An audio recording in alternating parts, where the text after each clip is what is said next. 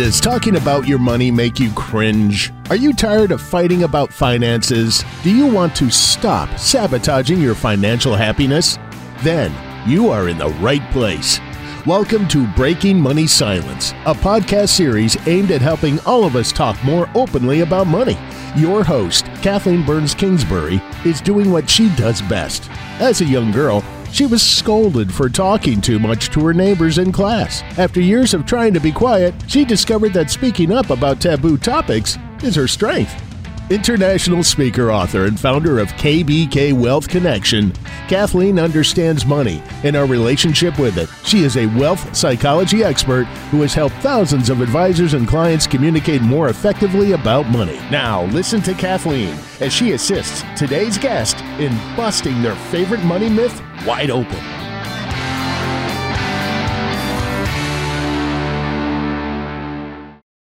Today, I am joined by Crystal Arnold. She is the founder of Money Morphosis and the Money Wise Women podcast.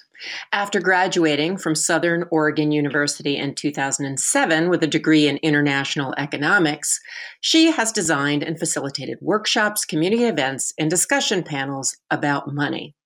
I recently uh, met Crystal when I did her podcast. And so I decided to invite her to do the Breaking Money Silence podcast because she's inspired thousands of people to have a healthier relationship with money. And her courses serve to financially empower individuals. So obviously, I liked what Crystal was up to and knew she was a Breaking Money Silence revolutionary. Uh, she's written uh, works in journals, magazines, and a book called Re-inhabiting the Village. She is currently the director of education at the Post Growth Growth Institute and on the Economic Guild of, of the Village Lab. She lives in Oregon with her husband and two children. I am very excited to be joined today by Crystal Arnold, and she has a great myth that we're going to bust wide open. That myth are, is uh, people are rational consumers. So, Crystal, tell me a little bit about what motivated you to pick this myth to bust open today. Thank you, Kathleen. So excited to join you. So, I am an economist, and this myth is foundational to economics and understanding how uh, consumers behave. And so, I picked this because I think it's so important to uh, re imagine economics and really look at how people do behave. And it's, you know, it, what the myth of the rational consumer is is that we are like little machines that calculate cost and benefit for every financial decision we're going to make. And that our preferences remain fixed over time and don't change. And uh, so I, I chose this because i think it is so important to understand what does motivate us as individuals and um, as we interact in the marketplace and, and really come to a more empowered place with that. So it's interesting, you know, having a finance underdegree, uh, undergraduate degree, and understanding a little bit about the difference between um, the different assumptions in economics. You know, I know where you're coming from, but for the folks who are listening in, you know, without getting too in the weeds about uh, the theory of rational consumers, is there a, a quick kind of high level um, explanation you can provide us just to give us context for then why you think it's a myth? Right. So, um, microeconomics is the study of how individuals behave. And eh, um, and so they look at cost and and benefits and and have all these graphs and charts about basically uh, being able to predict and identify how how masses of people will behave in the marketplace. And so a, lot of it is super outdated. You know, it, it was developed in the turn of the century around the 1900 early 1900s and, and mechanical in nature that people um, are are purely accounting machines and uh, as as we both know from our work um, you know working with women um, in financial coaching and workshops that we are um, if anything, rational consumers. We are actually much more driven by emotions, by peer pressure, by uh, behavioral influences. So there's a whole um, area of study now that's emerging called behavioral economics, which really does look at more of the nuances of people's choices and their goals and the kinds of things that Im- influence these choices. And so I'm sure all the listeners can remember a time when they made an economic choice or purchased something and did not calculate the, the cost and benefit or, or the details of, of that expense uh, at the time. Yeah, it's interesting when you say that. I'm smiling because I'm thinking to myself, you know, there are some people out there that may still do that, but it's not necessarily the majority of people when it comes to finance. And I feel like a lot of times what ends up happening are individuals or couples or families feel bad that they're emotional about money and make these emotional decisions and aren't purely rational. And that somehow there's some sort of shame attached to uh, not always being a rational consumer. And do you find the same thing or, or maybe your experience is a little bit different? I absolutely agree. I feel like shame and guilt and fear are the three main uh, things that keep us from openly expressing about money with our loved ones, which is so crucial to be able to begin to speak up and ask questions and and really uh, look into our own beliefs and how those influence our behaviors. Because as as we've seen mainstream marketing has really been able to influence people's behaviors from getting people to smoke cigarettes even though they know they're bad for them and and a variety of different ways where we are basically told that we are not good enough and so that we must consume in order to um, have the status and and the sense of well being that we desire. And really, uh, it's it's kind of an empty um, motivation. And when people align their deep held values with their financial behavior, then there's like a lot more satisfaction and joy. So, before we get into kind of looking at how this myth gets in the way, which we've talked about a little bit at this point, is is there any way in which this this myth, because I feel like every myth has a little ounce of truth in it, it could be helpful for somebody who's listening in today that, oh, I'm a rational consumer? I think there is. There is a way in which having greater awareness about our financial numbers and really looking at our cash flow throughout the month, you know, doing our bookkeeping, looking at our investments, how they're performing, and, and really getting real about the numbers satisfies our rational mind and the, the numbers and the math is really uh, quite simple. A lot of people say they're not good at numbers, and I just encourage people to really be more mindful about the actual financial flow in their life. And so, in that sense, we can be rational consumers. We can look at a budget. We can check prices and compare and negotiate and really be better informed with uh, information, which we can then uh, create meaning from. So there's part of it that makes sense, that actually is helpful and useful. Um, but there's part of it that gets in the way. And that's where the myth comes from. And that's where, if someone's listening in and saying, well, I believe that I'm a rational consumer, but maybe I'm not acting that way, what are the ways in which you see, Crystal, in your work, uh, this myth getting in the way of people's financial health or well being? So this myth gets in the way as people are really uh, not not becoming self-aware. They are acting many people for the majority of our daily actions 90% of it is driven by the subconscious mind. And this means the beliefs and the subconscious beliefs that were formed usually in childhood from experiences that we had or messages we got about money are keeping us say at a certain income level. They are you know producing compulsive behaviors like excessive spending and they are driving a lot of our actions. And so I see that this really gets in the way because we, when we look beneath the surface of the rational calculating mind, we find these uh, deeper currents of belief that influence our behavior. And so it really gets in the way because it's it's not rational and it's one of the number one causes of divorce and fights within couples is is money. And so the more we can have curiosity and and look more deeply into the behaviors of loved ones and family members and really have more open conversations that aren't just about the numbers, then we can develop greater compassion for other people, for ourselves, and really make more empowered decisions that do look for what are my uh, biggest values? What is motivating me? And I find that that improves relationships. It improves our own uh, wealth and ability to uh, create financial flow in our lives.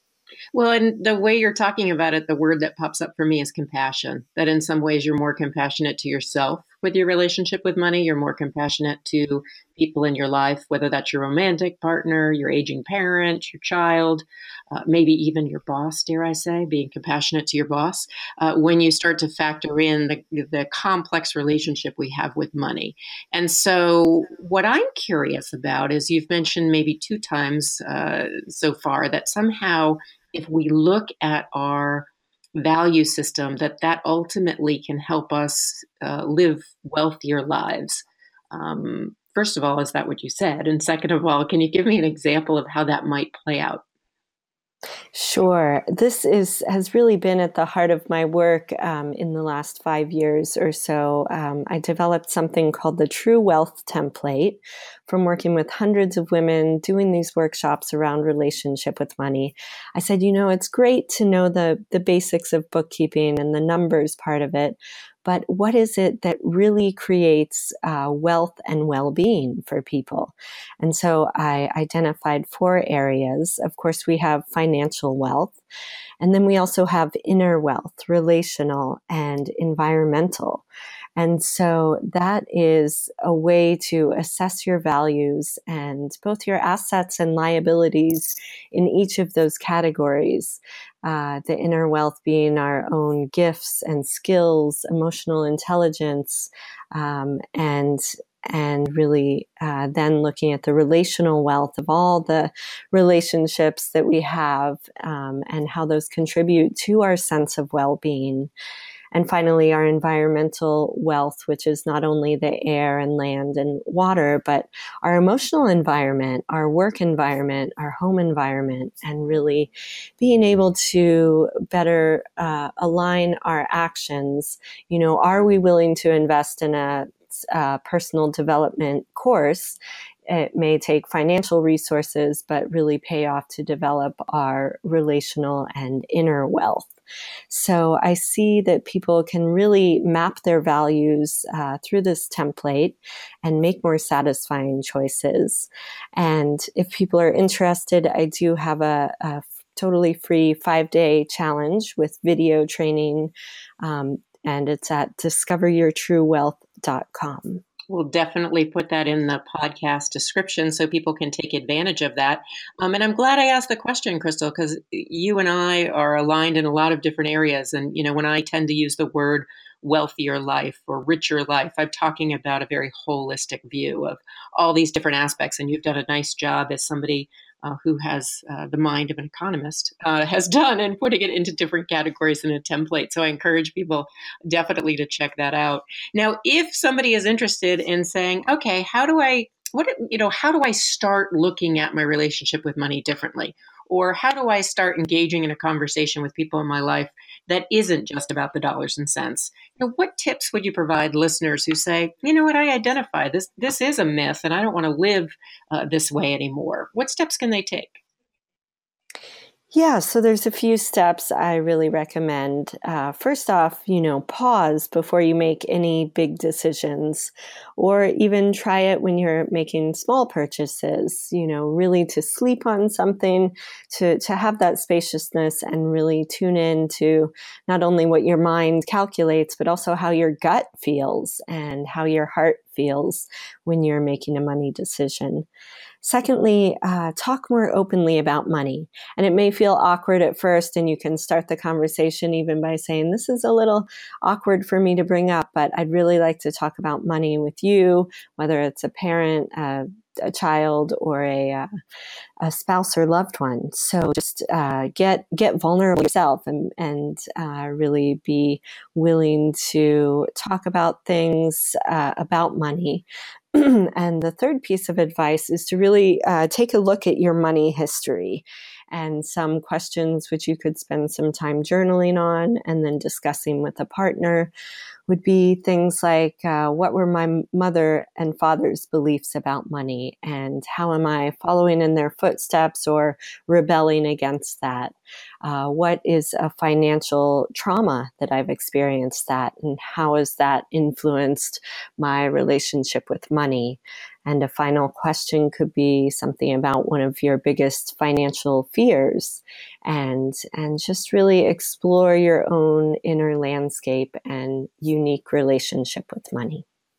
Wouldn't it be neat if we taught this in school? Like as part of a financial literacy class that not only it was like here's the math but here's how you develop a relationship with money. If if young people were exploring this i just think the we wouldn't have the financial literacy crisis that we have. We wouldn't maybe need uh, a financial literacy month like april is you know. What are your thoughts about teaching this at a younger age than we do that is absolutely crucial for a more financially empowered uh, population. And I think absolutely it should begin, begin in elementary school and all the way through high school. I got all the way through my international economics bachelor's in science degree with uh, no personal finance course. I still did not know how to do my basic bookkeeping and had to take a course after graduating because that was a huge missing piece. And too often we just, uh, you know, put our students into debt at age 18. They get credit cards and student loans. And so there's an incredible amount of shame and suffering from nearly everyone I've talked to from any economic uh, situation and level of financial wealth that there is suffering because of this lack of uh, information and education. Yeah, the lack of insight, or it, it's it's almost in the broader context, I think, of emotional intelligence. Of like, okay, there's emotional intelligence. What am I feeling? How am I impacting the people around me? How can I communicate about that? And then underneath that is, you know, emotional intelligence around money um, would be such a great topic um, for uh, grade schools to teach. I know there's a big battle ahead in terms of getting that into the curriculum, but it is something that um, you know sparked in my head when you were talking, and it's not surprising to me, Crystal, that you could be such an educated person in the world of finance and not have that uh, training, that basic training, or really being able to understand what your money mindset is. When I go off and speak to financial advisors and related professionals, one of the things that I often ask is, "How many of you have heard of a money mindset?" Which obviously you know this, but uh, for listeners who are new to the program, you know, your automatic thoughts and beliefs about money. And it's amazing the accomplished advisors in the room. And usually it's one or two who have heard of what a money mindset is and, and what our relationship with money is beyond um, the dollars and cents, even though they live it every day. So, your tips of advice are, are, are wonderful. Um, I'm wondering when you look at your myth, you know, people are rational, consumers. If we were to reframe that into something that is closer to reality, how might you reframe that? Hmm, reframing this myth would look like people are holistic consumers engaged in a sacred marketplace. I really like to reframe what the economy is. Ultimately, this is a system of exchange and money is an agreement by which we can care for one another. And our modern economy has become so abstracted from that in, in the way it extracts uh, value from our natural environment, from our societies, and, and consolidates that in the hands of fewer and fewer corporations.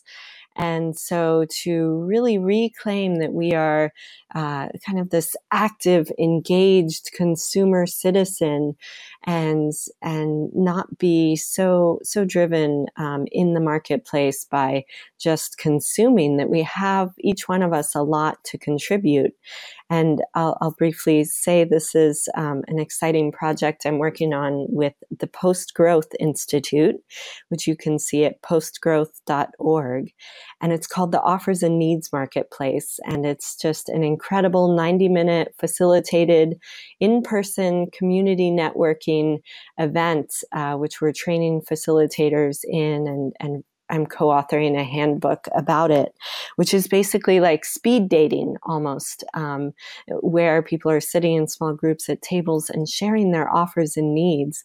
And I tell you, uh, it's just been uh, really a big breakthrough for participants to be able to engage in this marketplace and oh we really like face-to-face interactions and and being able to speak up and speak our needs and try out uh, as as an entrepreneur be able to try out our pitch and get people's feedback in this in this way that's not intimidating. It's more nurturing and feminine and so i think in in redefining the myth of the rational consumer we are also redefining the ecosystem and and this more sacred marketplace Awesome. So postgrowthinstitute.com is where we would find out more information.